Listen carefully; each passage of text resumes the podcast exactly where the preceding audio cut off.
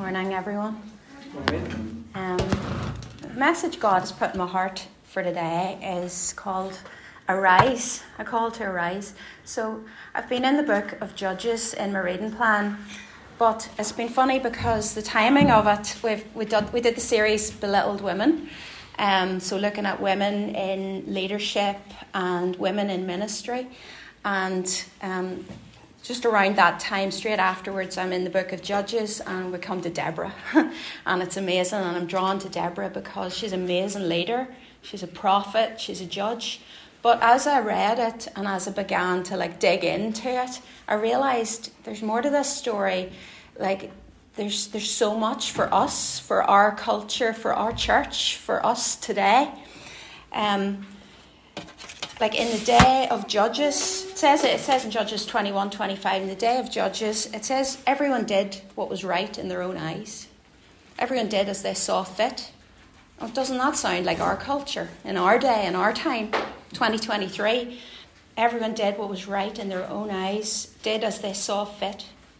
So as we as we go into Judges, and it's going to be Judges 4 and 5, the story of Deborah and all in and around that, as we go in there, we're going to see a demonstration of courageous love. I asked God for a word at the start of the year. Um, just a little reflective exercise I did with a few people, and I asked him for a word. Um, and he gave me those two words courageous love. And those are to be my sort of guideposts, my values that will drive me um, for this year courageous love. So, in the story of Deborah, we will see a demonstration of courageous love and like how explosive that can be, how powerful that can be. And we're going to see just an ordinary woman arising in love, but not just love, in courageous love. Um, Tim Keller, he uh, has a little commentary on Judges, and it was really valuable uh, as I was studying this. But he he describes Christianity as a brave spirituality. So it's not for the faint hearted, you know. Um, we're, we're called to have courage, um, and there, it is a battleground. So Christianity is in no way passive. It's a brave spirituality that we're called to. So I just want to encourage you to have a think about what would courageous love look like in my life, in my church, in my town, courageous love. And so we're going to see a demonstration of courageous love in Deborah's ministry and life, but we're also going to see renewal and renewal and revival, or and or. Everyone wants a bit of or and or. Um, me too, but actually, this type of or and or is the best type renewal and revival. Now, you've heard David and I talk a lot about this word renewal over the last number of months. And the reason for that is it's kind of a hot topic in Christianity and in leadership circles because throughout history, crisis always precedes renewal. So when there's a crisis, there's always been a time of renewal in the church where God is breathing new life into hearts, where He's pouring out His Spirit, and we're seeing heart change, church change, and ultimately spilling over into towns, communities, society changing. So we need renewal. I, I'm longing for renewal, to see renewal in my heart and in our hearts and in our church and in our town. I think this, this nation is ripe for renewal because we have seen crisis. We've seen crisis on a global scale. And I don't know if you have been tapping into um, what's been happening this week in Asbury College, but it has been phenomenal.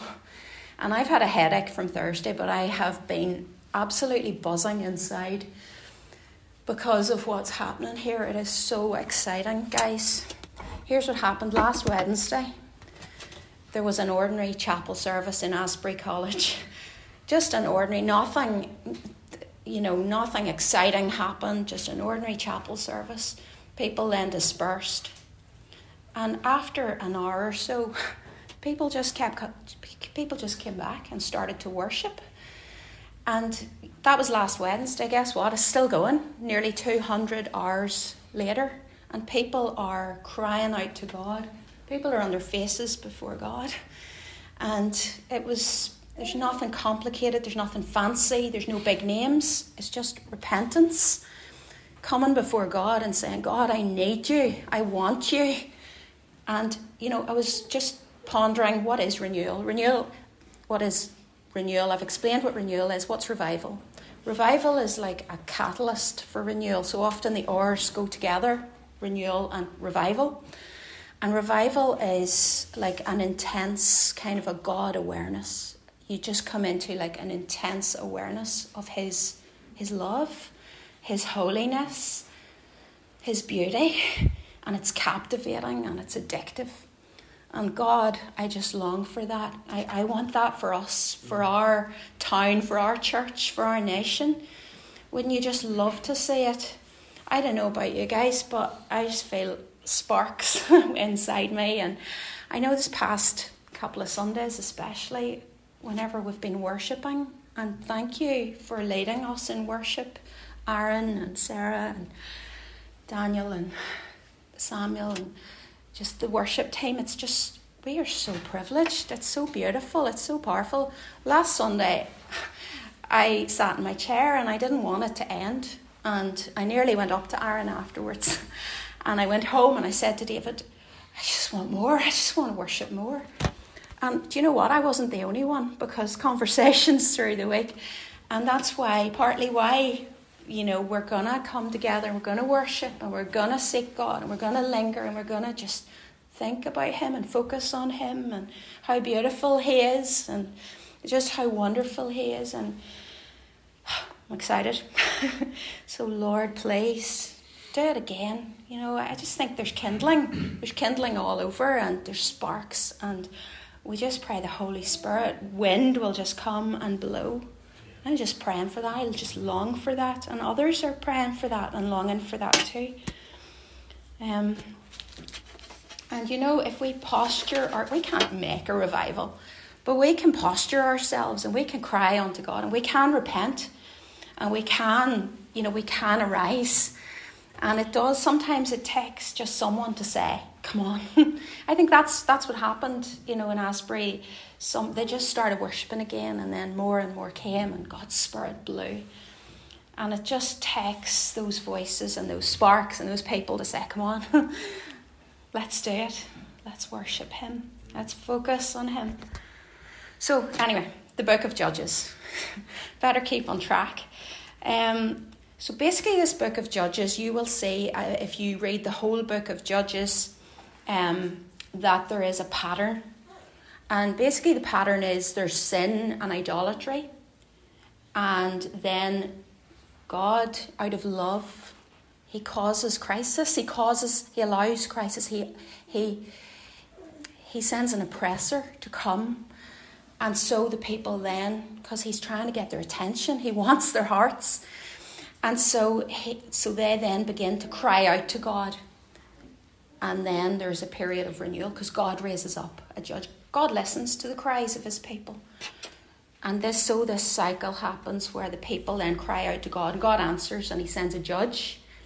And then there's a period of renewal and revival, rescue. So actually in the book of Judges, we are it's it's the best book in order to in the Old Testament, it's the best book to see renewal and revival.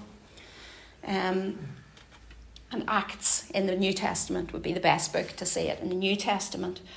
Um, so if we go just a bit of a backdrop, in Judges 1, we will see the root of their problem. Why were they stuck in this vicious cycle of, um, you know, getting into sin and then oppression and then crying out to God and then renewal and then falling back into sin? Why, why this vicious cycle?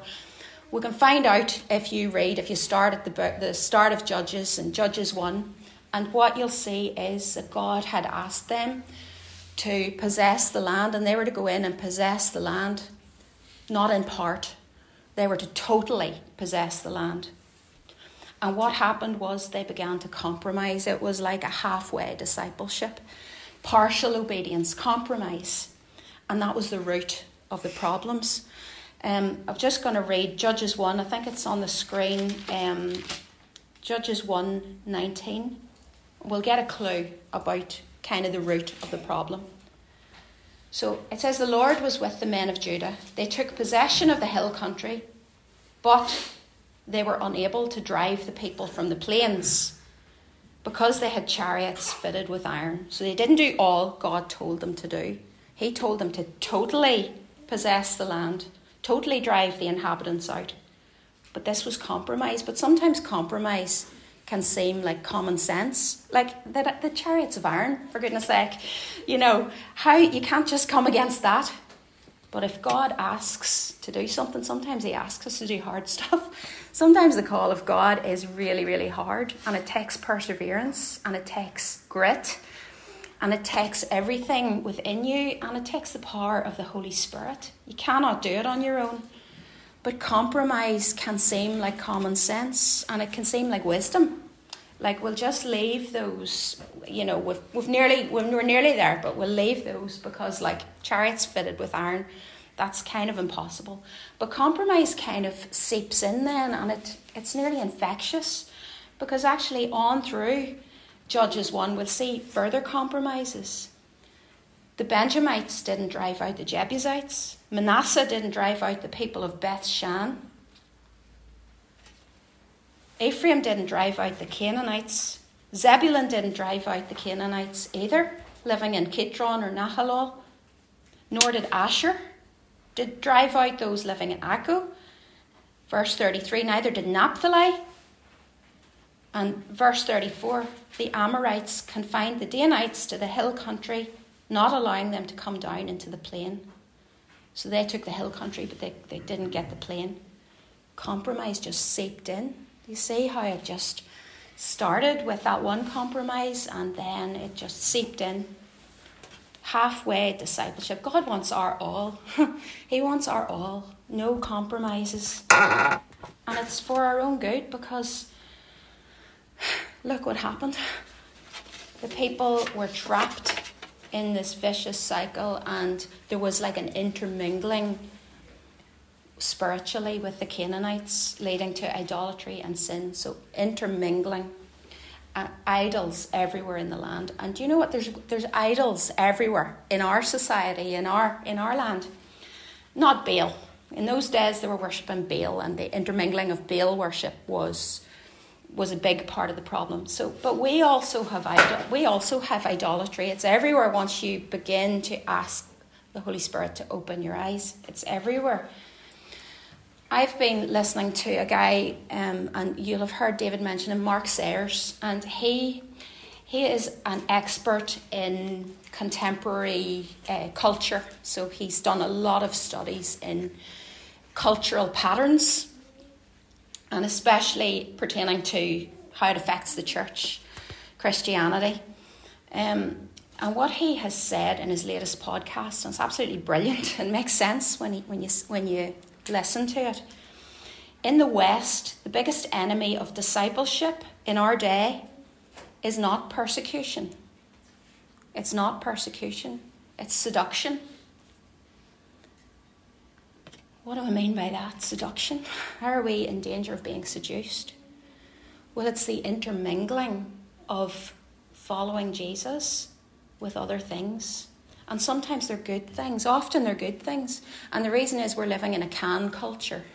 so we're, we're living in a culture where we can do anything. We can have it all. We can do anything. We can watch any number of programs on TV anytime we want to. We can get news 24 7. We can access whatever courses we want to do, even online. On YouTube, you can, you can do anything. And we are living in this society where we're told we can be and do anything. Um, endless freedom, endless freedom to the extent where it oppresses us. Do you remember the, the people of, of in the days of Judges, they had an oppressor?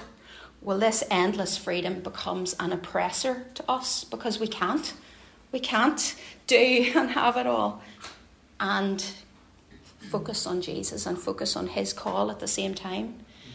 Because discipleship requires focus and we're so distracted, we're seduced and pulled in a million different directions, often with good things. It's endless freedom. Mark Sayers makes the point that, you know, the disciples, Jesus went and he called his disciples. And if you watch The Chosen, we have Chosen fans in the house, including me. Um, if you watch The Chosen, it's so beautiful because you see Jesus calling his disciples and he goes to them and he looks them in the eye and he says, Follow me.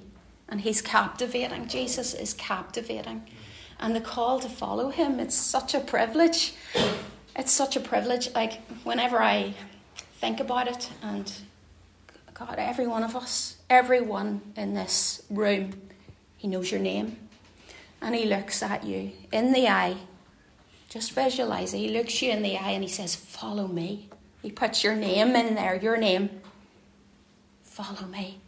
It's such a privilege. If only we knew, we wouldn't look to a million different things and what Mark, Sayers, Mark Sayers calls it the sea of endless freedom. It's not the Sea of Galilee as it was for the disciples, but it's the sea of endless freedom that wants to take us and captivate us and get us our, get our attention. When Jesus says, "Focus on me, follow me," and that changes everything. That decision to follow Him changes everything. It's the best decision you can ever make. But in our culture, in our day, we need to make that decision every day to keep focused and to keep following Him. Funny thing happened to me last week. All last week, I was thinking about focus. I was thinking, how is my focus, Lord? And I was talking to God and just pondering this whole concept of focus. Came into church last Sunday and I was standing drinking a cup of tea with Ashley. And Ashley, he says to me, Well, how's your week? Um, then he said to me, How's your focus? Honestly, he said that. I was like, What? And then he pointed at the car. he says, How's your focus running? How many miles is on it now? I says, I don't know.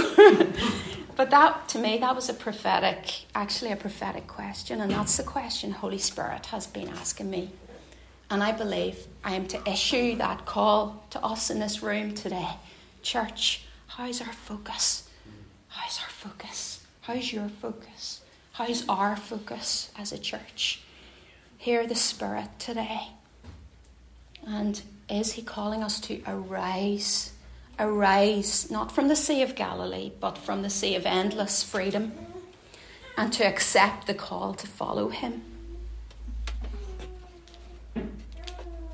And yes, there is a cost to discipleship because it's not easy walking away from the sea of endless freedom.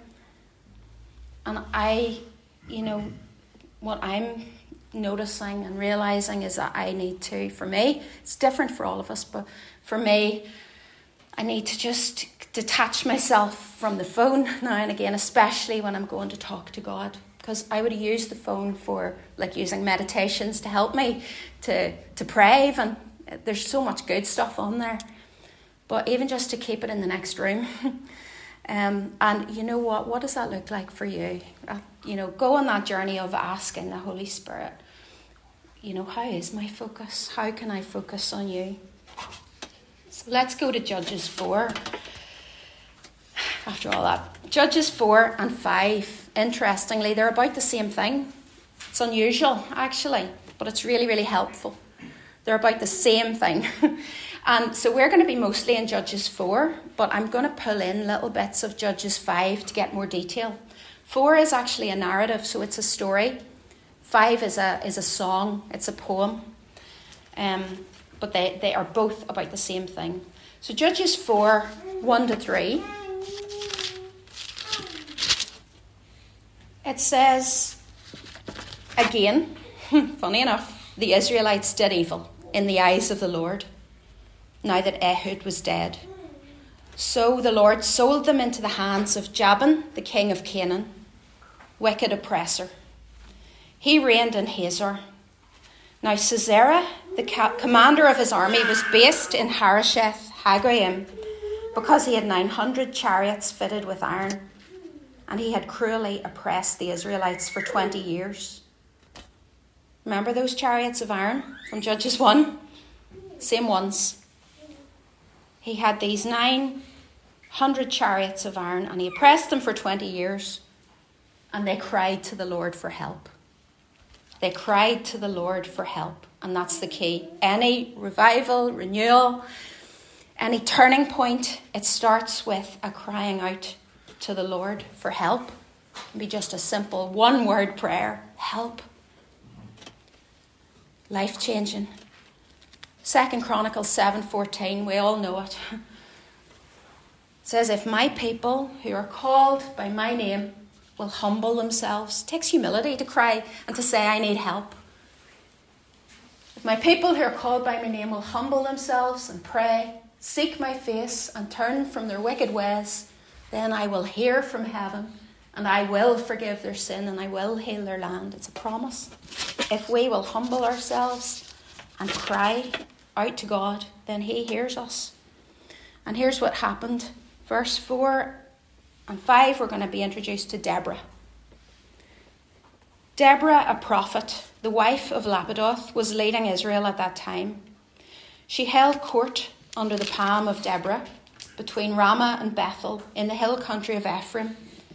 And the Israelites went up to her to have their disputes settled.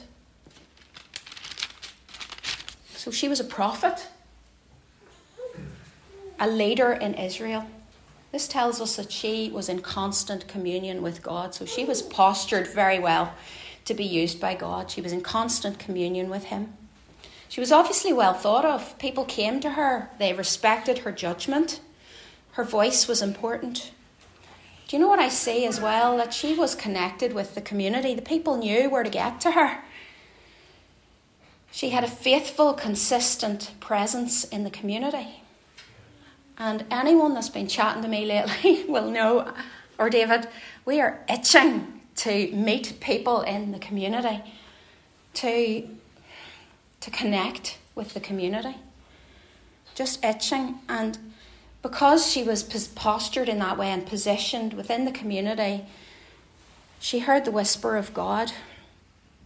And in verse 6 and 7, it says,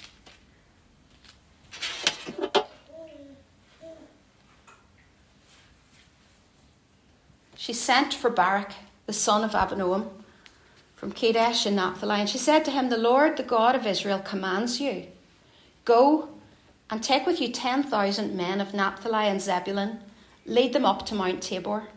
And I will lead Sisera, the commander of Jabin's army, with his chariots and his troops to the Kishon River. I'm going to give him into your hands. Deborah heard the whisper of God. And she was to go to Barak and give him instructions to do something quite difficult and to muster up the troops. And without any faffing around, she just went, you know, and I'm, I do not know, it doesn't say what her inner dialogue was. Did she think to herself, what'll he think of me? What if he says no? What if, what if, what if? What if can stop us, guys? It can stop us, you know, seeing a victory, seeing God move. She didn't faff around, she just went immediately. She acted immediately. And the um, this mount of Tabor it's quite big. wouldn't fancy climbing. It's not quite Berna, but I wouldn't fancy climbing up there. Um, and 10,000 troops were mustered. And that was the instructions. But what did Barak say? Let's see. How did he respond to her? Barak said to her, If you go with me, I'll go. But if you don't go with me, I'm not going. And now, a lot of people, commentators, will say that Barak was being faithless here and he should have just said, Yeah, I'm going. But actually, Barak made it into Hebrews 11, where all the, you know, the hall of, of faith, um, all the famous um, saints that displayed great faith made it into Hebrews 11, or many of them made it into Hebrews 11. So, do you know what? I think Barak actually did have faith and what I think, and what you'll see in some of the commentaries, is that actually he honoured her position of leadership and he honoured the fact that she hears from God. I want her with me. And sometimes, do you know what? We need to get beside people who have faith, who hear God. Especially if we're struggling in our own faith. It's wise. It's wise to just get beside people, hang out with people who are strong in their faith, who know God, who know His character. And so I actually think that Barak was, was being wise. And do you know, I think actually he was being an unselfish leader as well. You know, who cares as long as God's work gets done, as long as God's people are helped? Who cares who gets the glory? It's God that gets the glory anyway. So if you go on to the next verse, so that was that was eight. If you go, I'll go. If I if you don't go, I, I don't want to go. Um, the next little bit actually says in the NIV, because of the course you're taking, the honour will not be yours. The Lord is going to deliver Sisera into the hands of a woman.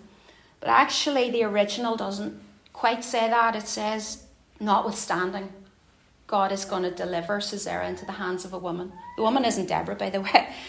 Um, so Deborah was a prophet. I think she was just proclaiming it. She was saying, "This is how it's going to be. God is going to give a victory, but it's not going to be in your through your hands or the hands of a man. It's actually, and it's not going to be Deborah either. It's going to be a woman."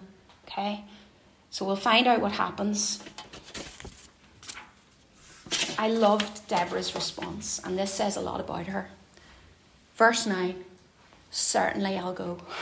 In fact, in the Hebrew it says, I'll go, I'll go. Certainly I'll go. That shows courageous love and selflessness. And she allowed herself to just be steered by God, blown along by the Holy Spirit, repositioned and redirected. This past few weeks in the prayer meeting, it's funny how sometimes if you sit in the prayer meeting and you are listening to the Holy Spirit, you'll, you'll notice the prayers can be steered in different directions.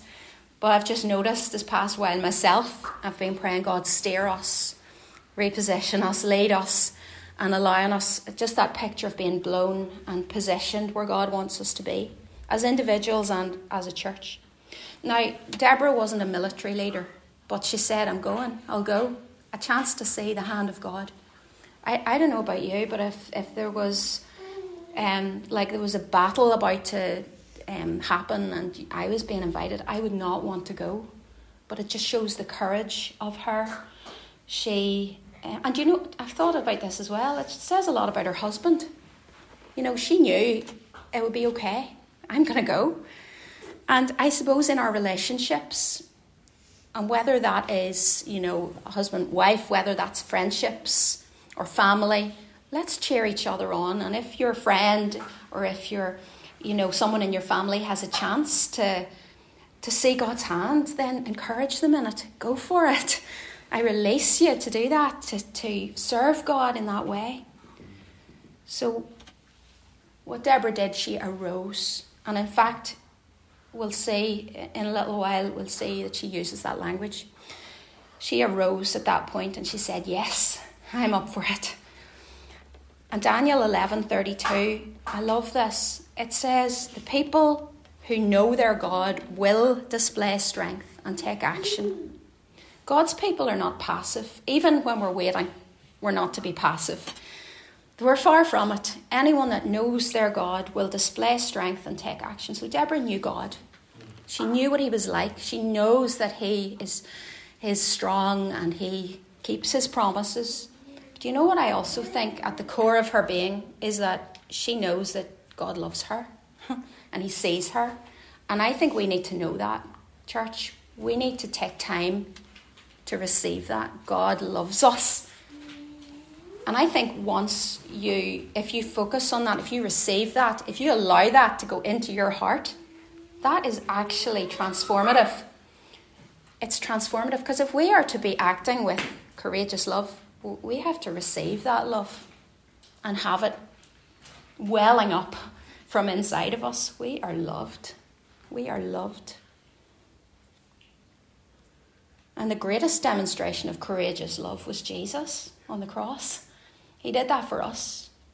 He did that for us because He loves us. He loves us.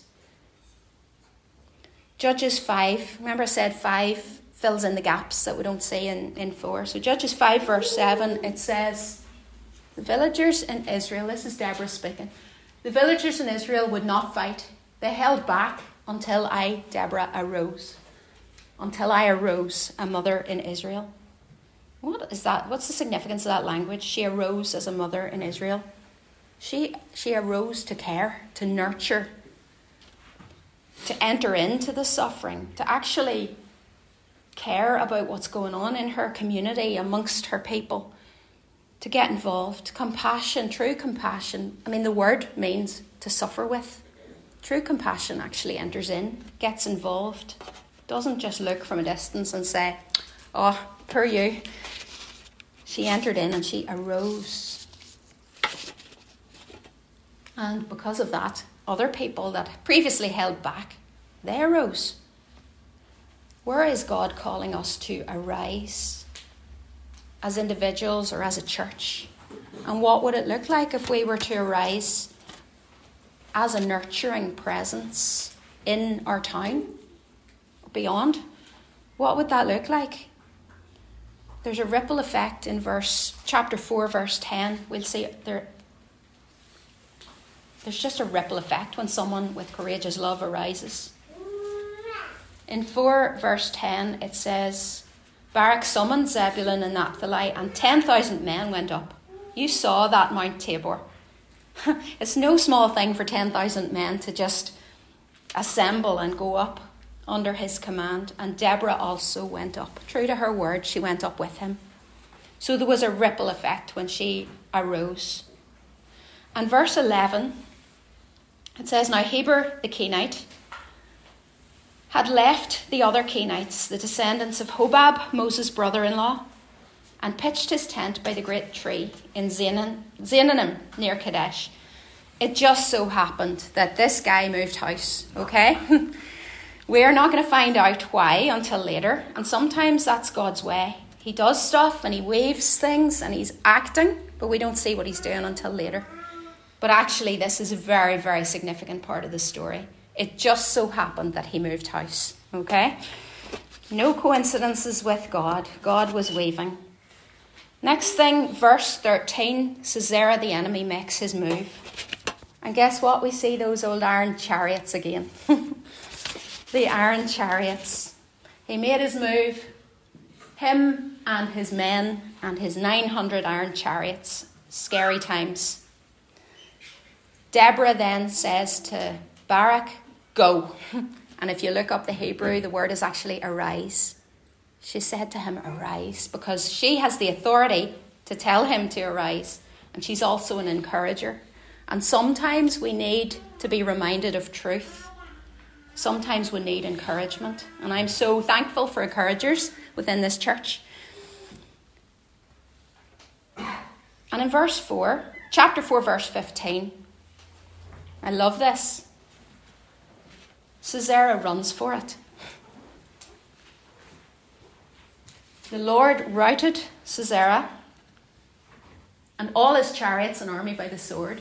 He got down from his chariot and he ran for it. He fled on foot. What on earth is going on? They've got iron chariots. They've got the advantage. We'll find out actually if we go to chapter 5, the chapter that fills in the gaps, that there was an actually there was a massive storm an act of God. The earth shook, the heavens poured, the clouds poured down water. Suddenly, iron chariots are not such a good idea. If you're beside a river and it's lashing with rain and there's a storm, and it actually says in verse 21 of chapter 5 the river Kishon swept them away. No wonder Sisera ran for it. God turns the tables on the enemy. He disarmed the enemy. What they thought was their source of strength turned out to be their downfall. And do you know what's something beautiful, but something quite ironic, is that Baal, he was the god of a couple of different things, but he was the god of weather. Isn't that funny? Baal, the god of weather, and our God who, who tells the, the wind and the waves to be quiet, he summoned a storm and he turned the tables on the enemy. And it just makes me think of the cross Colossians 2:15 it's one of my favorite verses because it's about the victory of the cross and how God made a mockery made a mockery of the enemy. He disarmed the powers and authorities and he made a public spectacle of them, triumphing over over them by the cross. God turns the tables on the enemy, no matter how strong the enemy might seem. And Judges 4 16 to 17, back to the narrative about Sisera. He's fled, he's run for it. Judges 4 16 to 17. Remember the guy that moved house? It just so happened that he moved house. Look out for him. Barak pursued the chariots and army as far as Harosheth Haggoyim, and all Sisera's troops fell by the sword. Not a man was left. Sisera, meanwhile, fled. He's on the run. He fled to the tent of Jael, who just happens to be the wife of Heber the Kenite, who just happened to move house in verse 11. And there just happened to be an alliance between Jabin, the king of Hazor, and the family of Heber the Kenite. Just so happened. It just so happened. It just so happened that God was waving, that God knew exactly what he was doing. And so Sisera ran for it to what he thought was a safe place. And he ran to his death, basically, okay? He went into the tent, and I have to be honest here. See, if I was watching this on TV, I'd have switched off by now because it's going to get gory. It probably would be an 18 movie, and I would have switched off. Or if I was reading a book, I'd have closed it. But actually, it's really important. What happens is he goes into the tent, and this lady, Jael, don't know how you say her name, she gets a tent peg, and it's not nice. He falls asleep, because she gives him milk, he feels safe, she puts a blanket over him, she gets a tent peg, she puts it through his temple, and he dies. But I'll tell you why it's important to know that. Sisera's name, he's got a funny name. It's actually not a Canaanite name, and there's a couple of meanings for it. But if it's a Hittite name, the name actually is Meditations. And the funny thing is, the tent peg goes through his prefrontal cortex, for the counselors, and Christine knows where that is, goes through the thinking part of his brain. There's got to be some significance there, and I wonder what Sisera's we need to put a tent peg through. What ungodly thoughts, meditations, worldly ideals and patterns and things that we need to just say no to and drive a tent peg through. God got the victory. And just as we close, thanks for thanks for just listening. You know, we can say here that God was the answer for the state that the nation was in, the nation of Israel at that time. God was the answer, and He turned things around. He turned the tables, and it was amazing. And amazing things can happen if we are prepared to arise. And I feel like it's the call for us today a call to arise in courageous love. And it is scary, and it does take the power of the Holy Spirit. To arise from what? Perhaps from the sea of endless freedom. Perhaps from other things. I don't know. Perhaps to arise from people pleasing, from distractions. I don't know what we're to arise from, but the call is to arise and to refocus. And I believe there's Deborah's in this room, there's Baraks in this room. And what is, what's stopping us from arising? That's, that's maybe a question to pray about, to ask God. What's stopping us? Is it time? Is it energy? Sometimes it's common sense, remember. Can seem like common sense, but it can lead to compromise. So, as a church, a call to arise I feel like there's a call to arise for us to be a faithful presence in this town, to be a presence and to be fully present so that people know where they can find us if they need us, to care enough to nurture and to enter in and to find out what's going on in people's lives, to connect with people, to have a finger on the pulse. The last time I felt like this, I changed career. So I am just curious as to what is ahead and excited. But I am I'm up for it. I am ready to do whatever God wants me and us to do. So I invite you, um, if the worship team just wants to come forward, I just invite you to join with us and to ask God. What is it that you want us to do, God? How can we arise as a church? can we ask the Holy Spirit to refocus us, to guide us, to steer us, to reposition us, to redirect us, to fill us?